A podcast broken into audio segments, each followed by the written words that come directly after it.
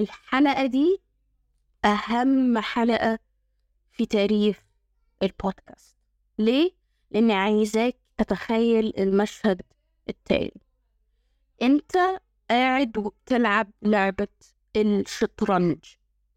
وزي ما كلنا عارفين لعبة الشطرنج هدفها واحد فقط هو إن أنت تحمي الملك. الآن تخيل إن اللعبة دي أصبح ما فيهاش ملك. إيه اللي هيحصل؟ كل عناصر اللعبة ستفقد معناها لأن اللعبة ليها هدف وحيد وهو حماية الملك. يعني الوزير العساكر القلعة الفيل الحصان كل دول أصبح ملهمش معنى ملهمش وزن ملهمش قيمة. ده اللي بيحصل بالظبط في ال business بتاعك لما يكون فاقد لشخصية العميل المستهدف.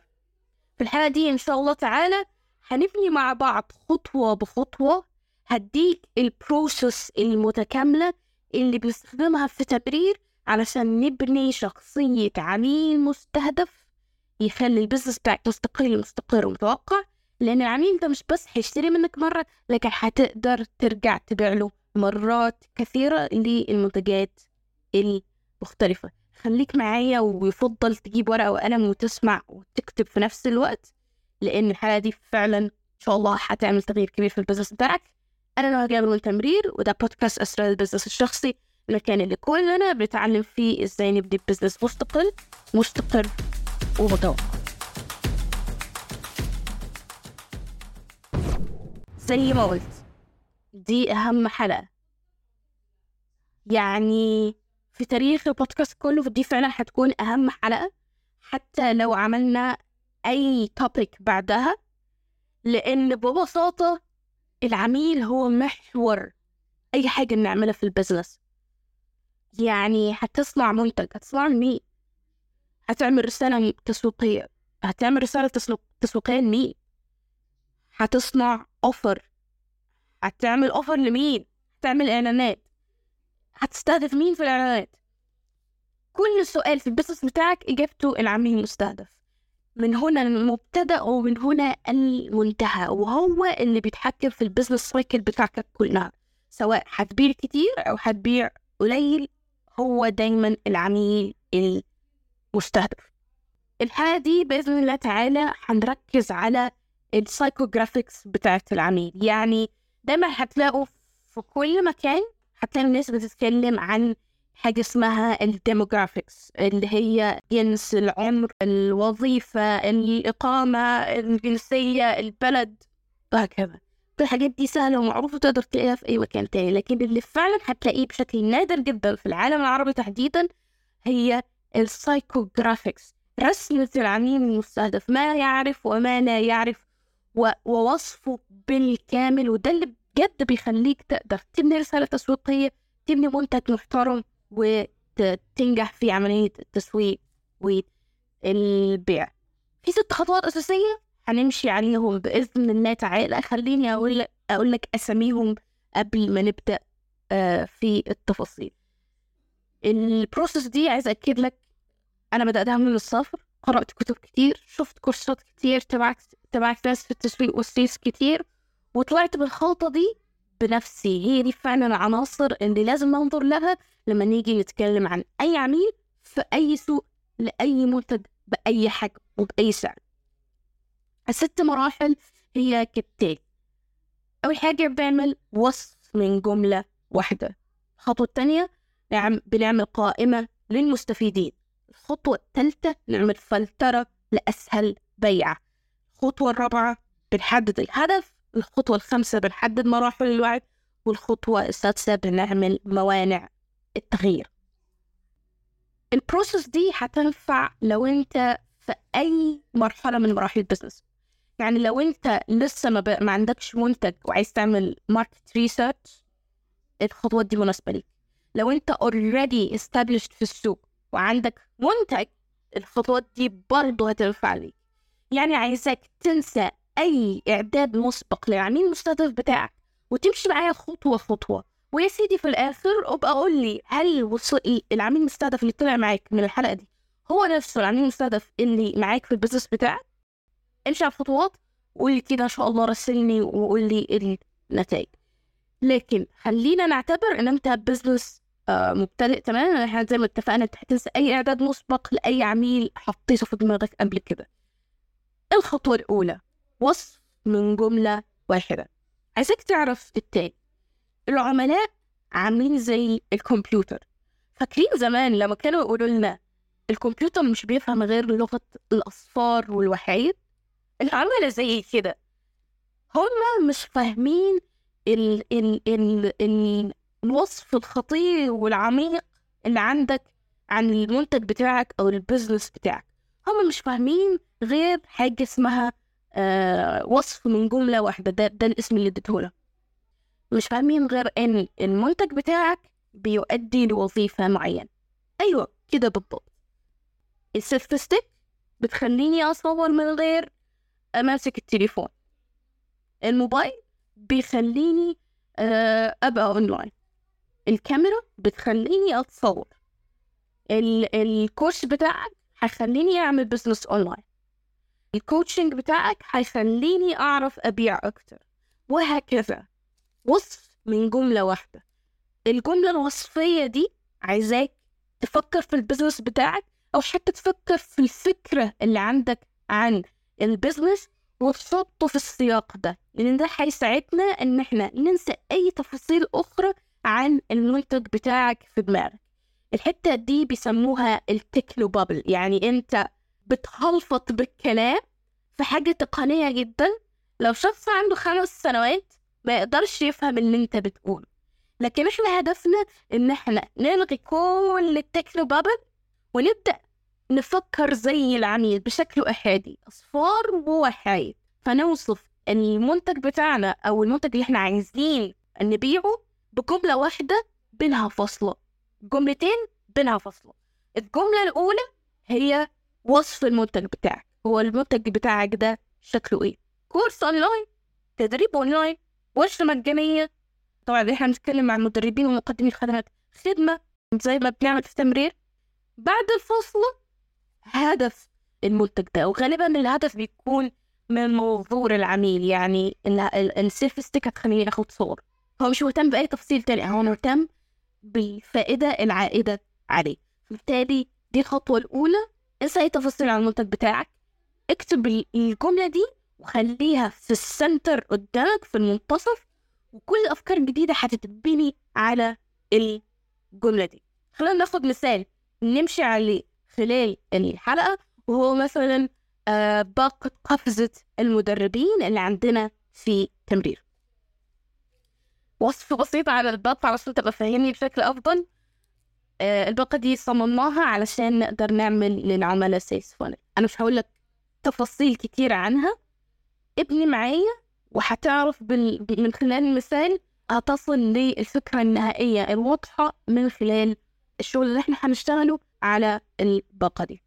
فمثلا وصفنا من جملة واحدة من الباقة دي حيكون إنه هي خدمة بتخلي العميل أو بتخلينا نعمل للعميل سيس فانل يعني وصف هي خدمة أونلاين من فريق متكامل لعمل sales funnel متكامل okay؟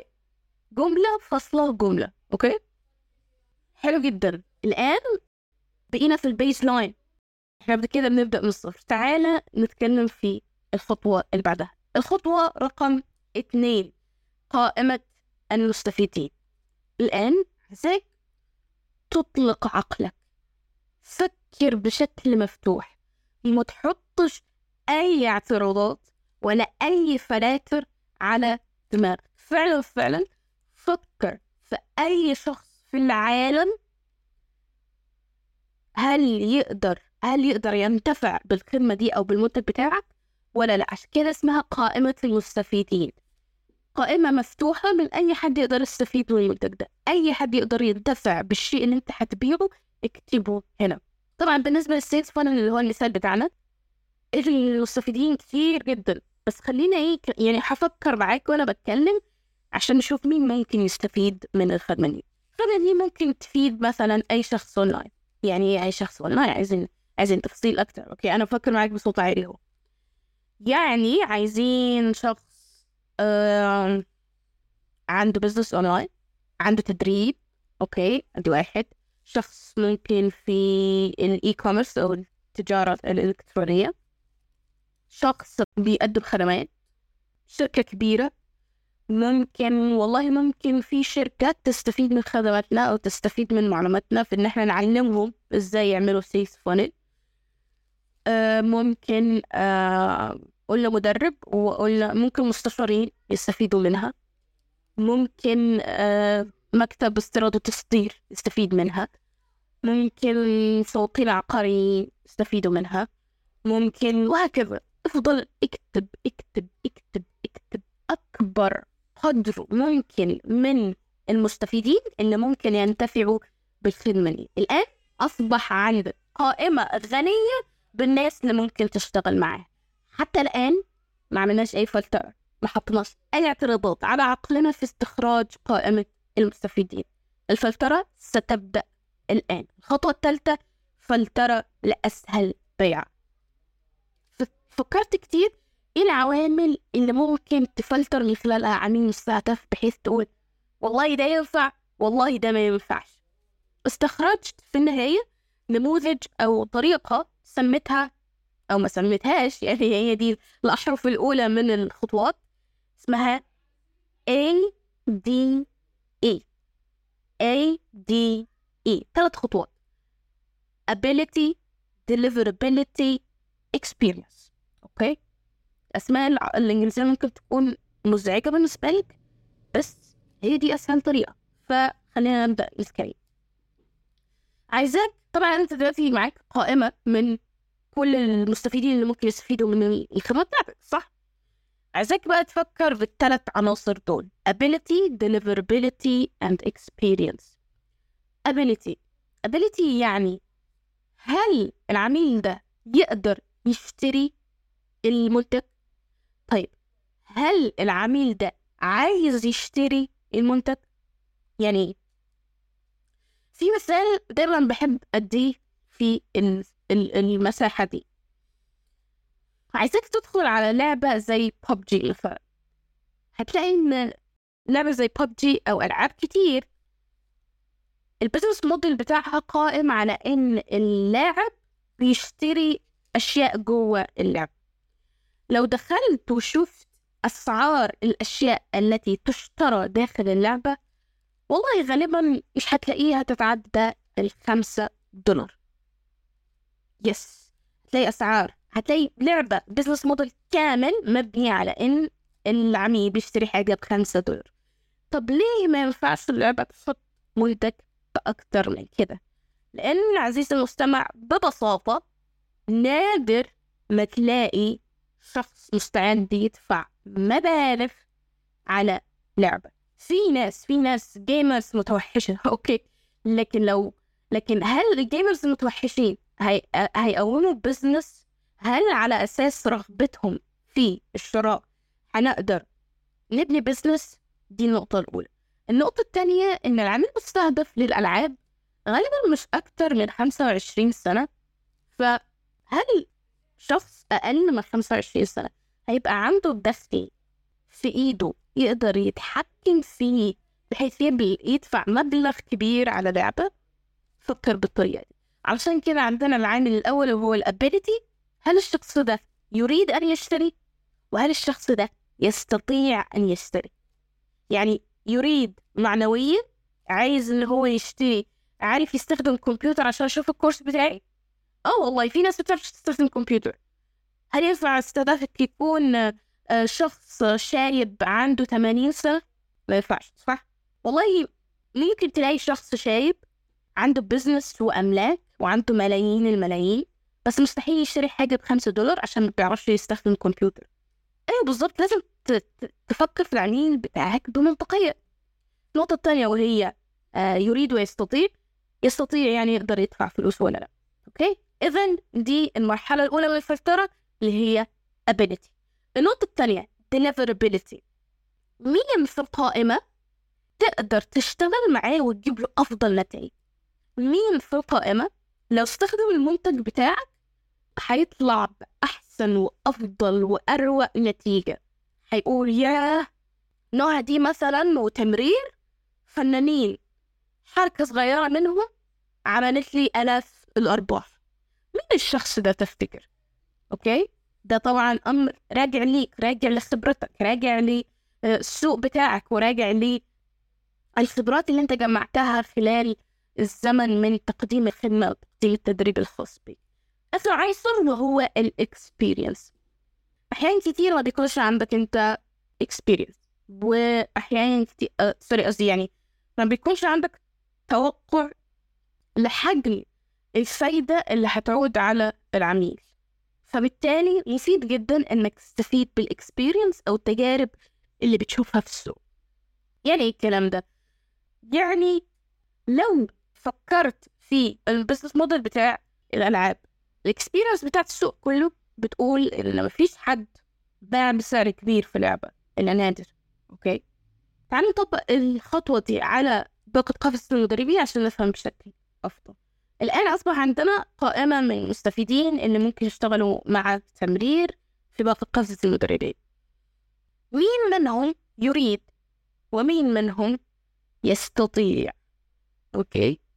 يريد غالبا كله يريد لأنه كله عنده business online okay إذا أنا أصبح عندي شرط على العميل المستهدف إنه يكون عنده business online عشان يقدر يشتري الخدمة دي. لازم يكون established في السوق موجود already في السوق وباع وعنده وعنده فلوس صح؟ okay. مين يستطيع؟ آه هنا مربط الفرس. في خلال اختيارنا للعميل المستهدف للباقة اخترنا بالفعل مشينا على ال process دي واخترنا الشخص اللي المنتج بتاعه هو غالي. يعني علشان هو يقدر يشتري مننا وإحنا أسعارنا غالية لازم منتجه يكون غالي. وعشان كمان زي ما قلنا نقدر نجيب له نتائج بسرعة فبالتالي العائد على الاستثمار بتاعه يكون سريع ويكون مبسوط وسعيد. okay؟ الخطوة اللي بعدها deliverability. مين من العملاء دول كلهم نقدر نجيب له نتائج بسرعة ونقدر نجيب له نتائج مرضية فكرنا في ال e-commerce ولقينا إن ال e-commerce رخمة. المنافسة بتاعتها كبيرة جدا لأن في ناس كتير جدا بتشتغل على ال e-commerce صحيح ما فيش sales funnel بس كمان فكرنا إن ال sales funnel مكلفة كبناء آه، كفلوس ووقت. فلما يكون عندي e-commerce store المنتج بتاع المنتج متوسط المنتجات بتاعته 20 دولار. هل كل منتج هنقدر نبني له sales funnel هل الموضوع يستحق؟ لقينا إن العائد والاستثمار في ال e-commerce هيكون قليل جدا.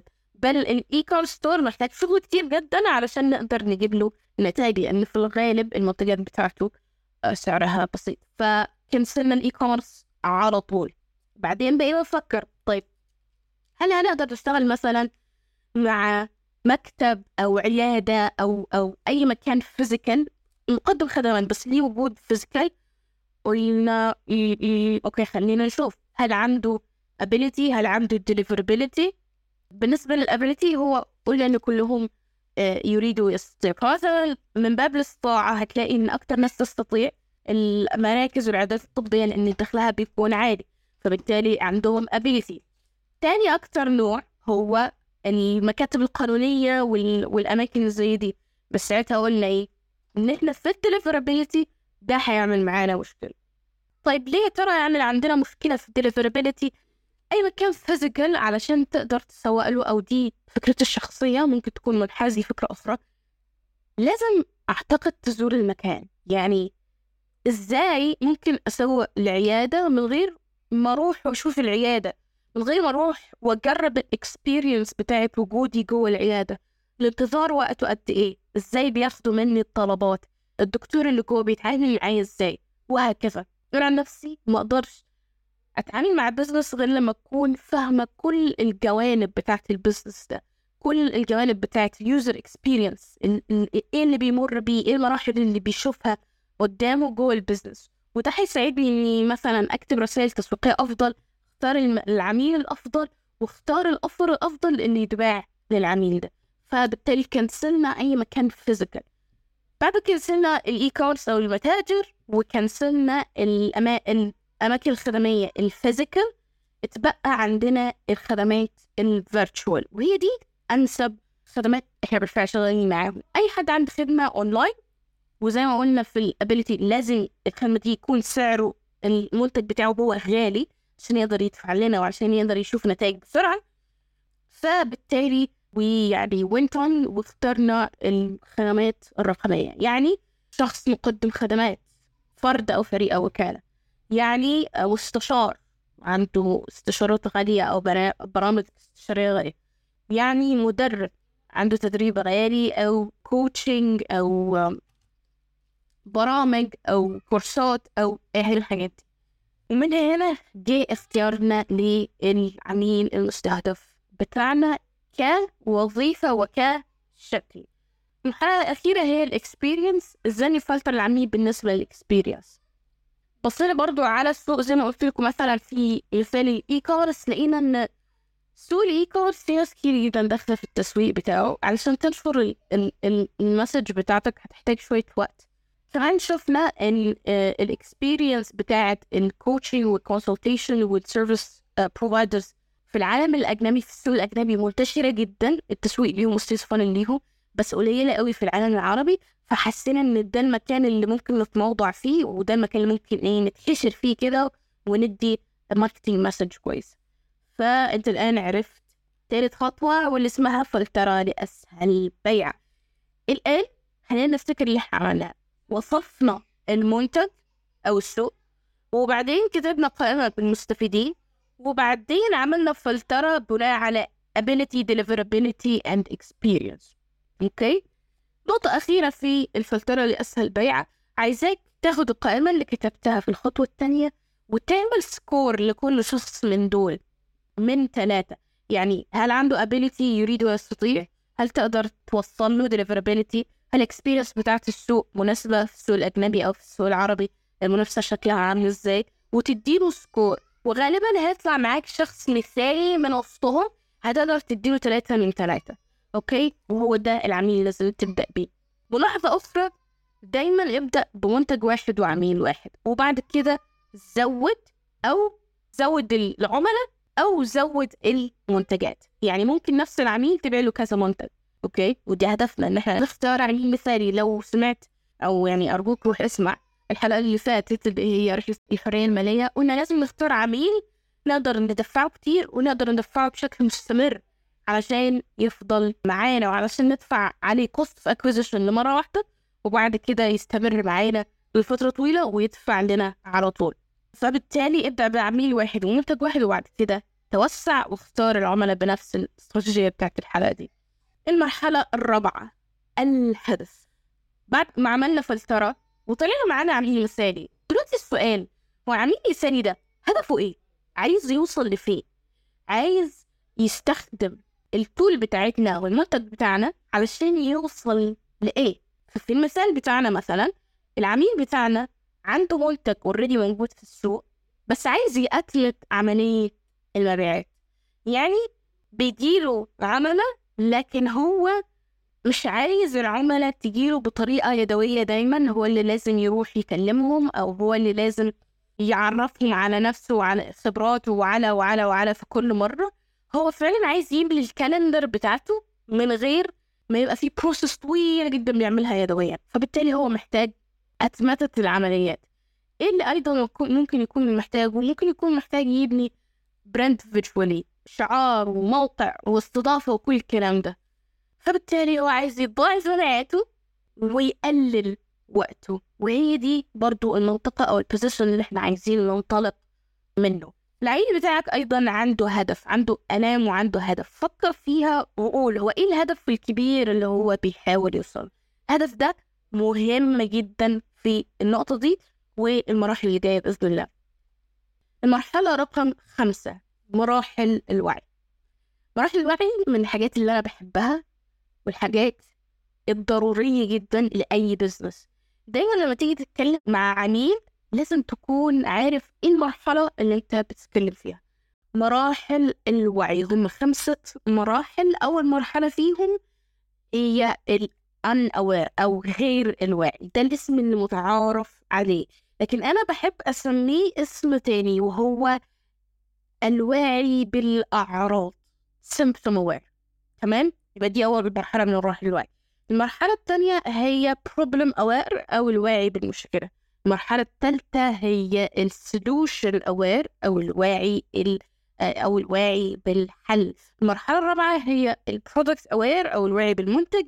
المرحلة الخامسة هي all aware أو most aware اللي هي واعي بال... بالمشكلة وبالحل وبالمنتج. والأهم بيك أنت أيضا وجودك ووجودك كمقدم لهذا المنتج والحل.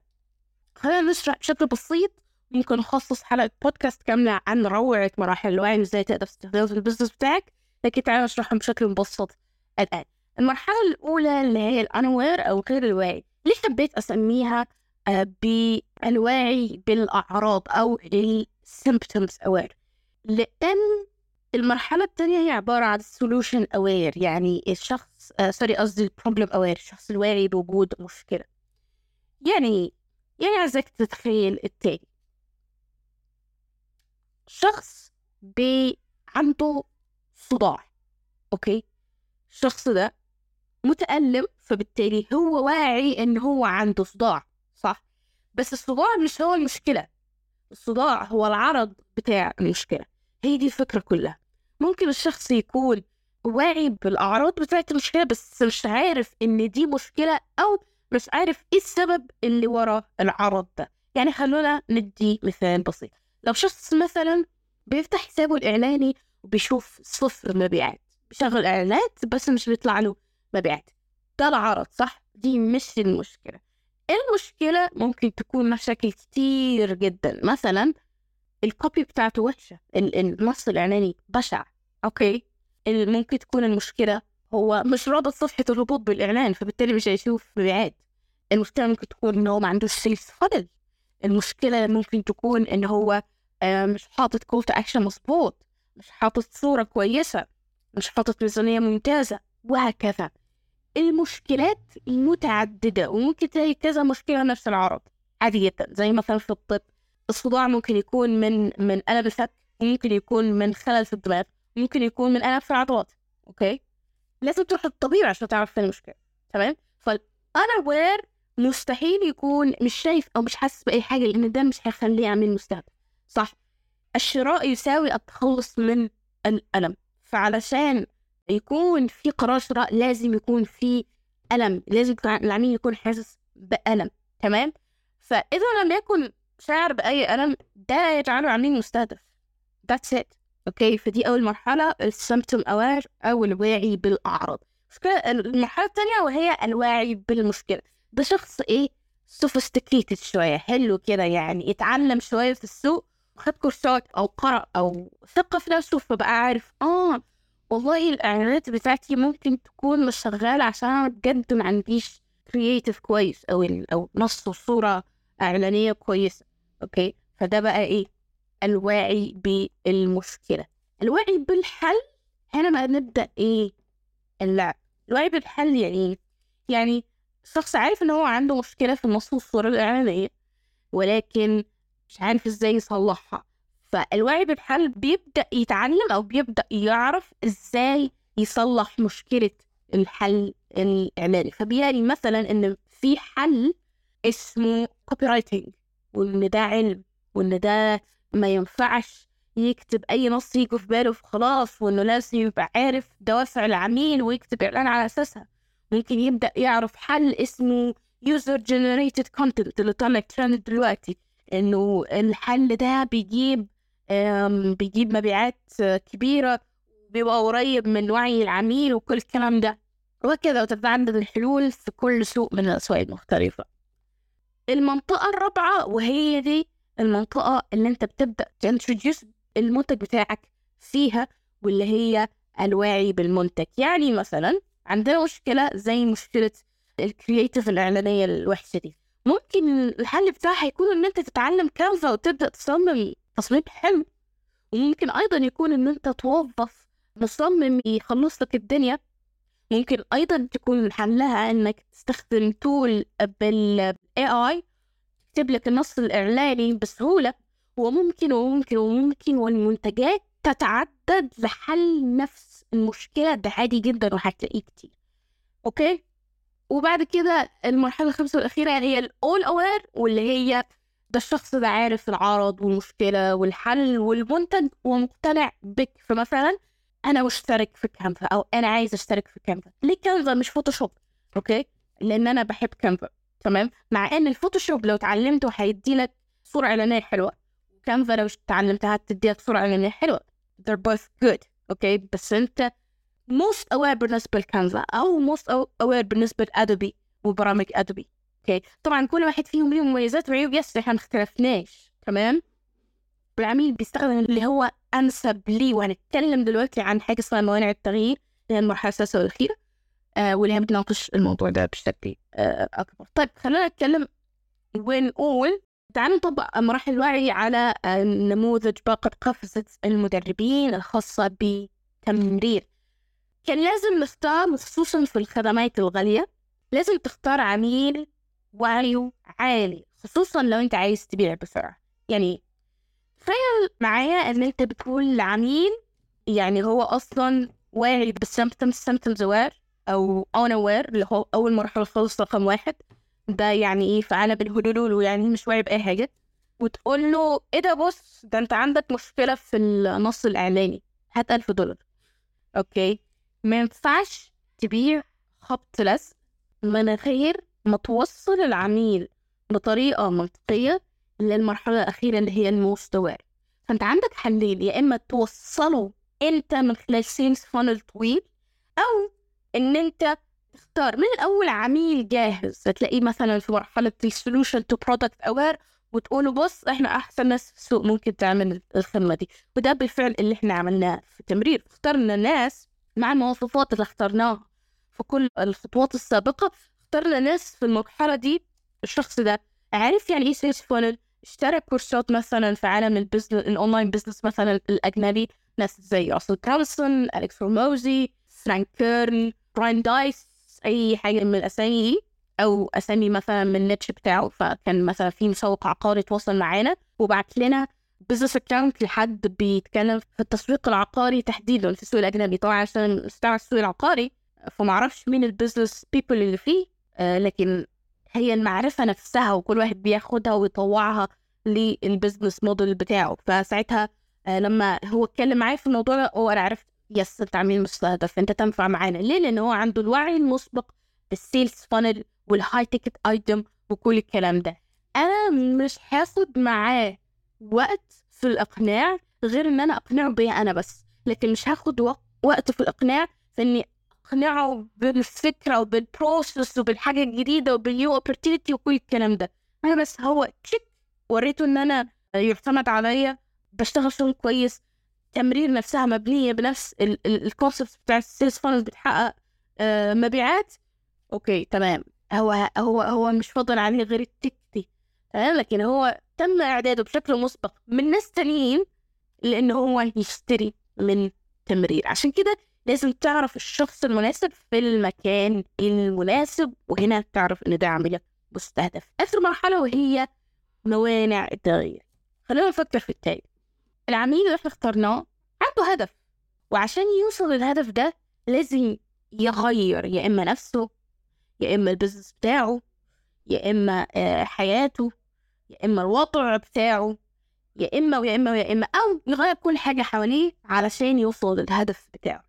الناس عامة في أي مرحلة تغيير بيكون عندهم موانع يعني لو فكرت فيها بينك أنت أنت اللي بتسمعني أيوه أنت بشكلك في وضعك الحالي.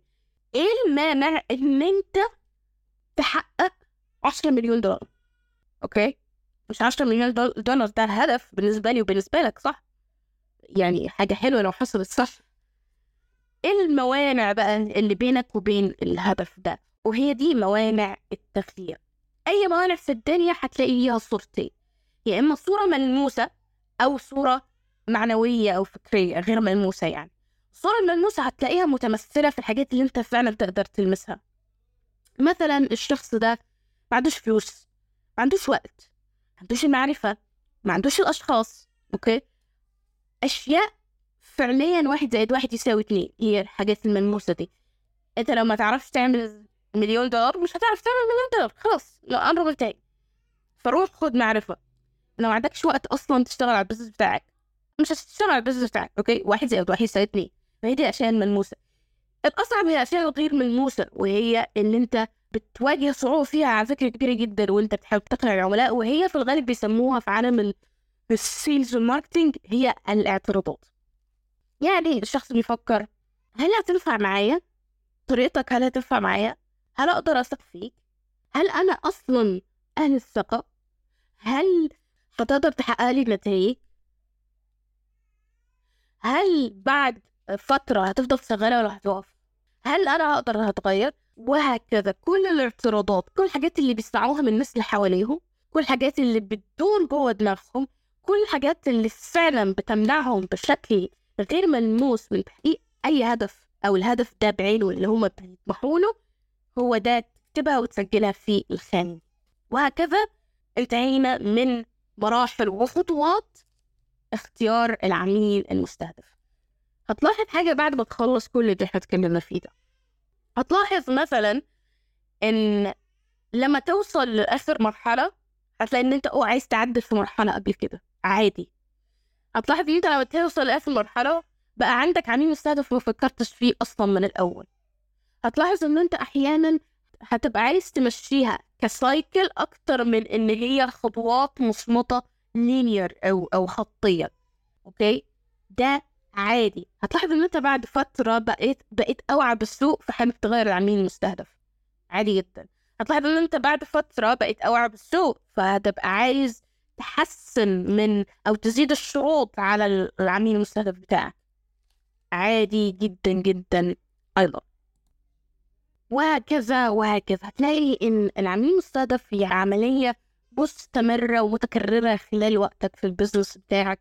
هتزود عليه نقص منه هتكتشف إن الشخص ده ما بقاش مناسب خلاص. تكتشف إن الشخص ده ما بقاش عنده قدرة شرائية خلاص. عايز تغيره عايز تحدثه وهكذا. مين عارف يمكن الأيام اللي جاية نعمل كتيب متكامل يشرح العميل المستهدف ويخليك تبني واحد من الصفر. معرفش لو عايز تعرف أو تشوف الكتيبات والأشياء المجانية اللي بنطلقها أول بأول تابع حسابنا على تويتر في تمرير أو اشترك في القائمة البريدية. بس كده لحد ما أشوفك المرة الجاية عايزاك تمرر قيمة كبيرة. ولو عايز تعرف تفاصيل أكتر عن باقة قفزة المدربين أو حتى لو مش عايز تعرف تفاصيل عن باقة قفزة المدربين عايز تعرف إزاي تقدر تعرف مبيعاتك لحد عشر أضعاف بدون ما تزيد عدد عملائك أو تستخدم الإعلانات عايزاك تقرأ كتاب رحلة الحرية المالية مجاني تماما هتلاقي رابطه في وصف الحلقة أو وصف الفيديو لو أنت على اليوتيوب أو في تعليق لو أنت على التليجرام. ادخل سجل احصل على الكتاب وشوف بقى خمسة المدربين جوه الكتاب وشوف إزاي بناها وازاي العميل المستهدف اللي اتكلمنا عنه بيطابق الأفر اللي موجود جوه الكتاب وقول لنا رأيك. ولو أنت متطابق مع استهدافنا يا ريت تكلمنا بطرق التواصل المعروفة بتاعتنا. بس كده. سلام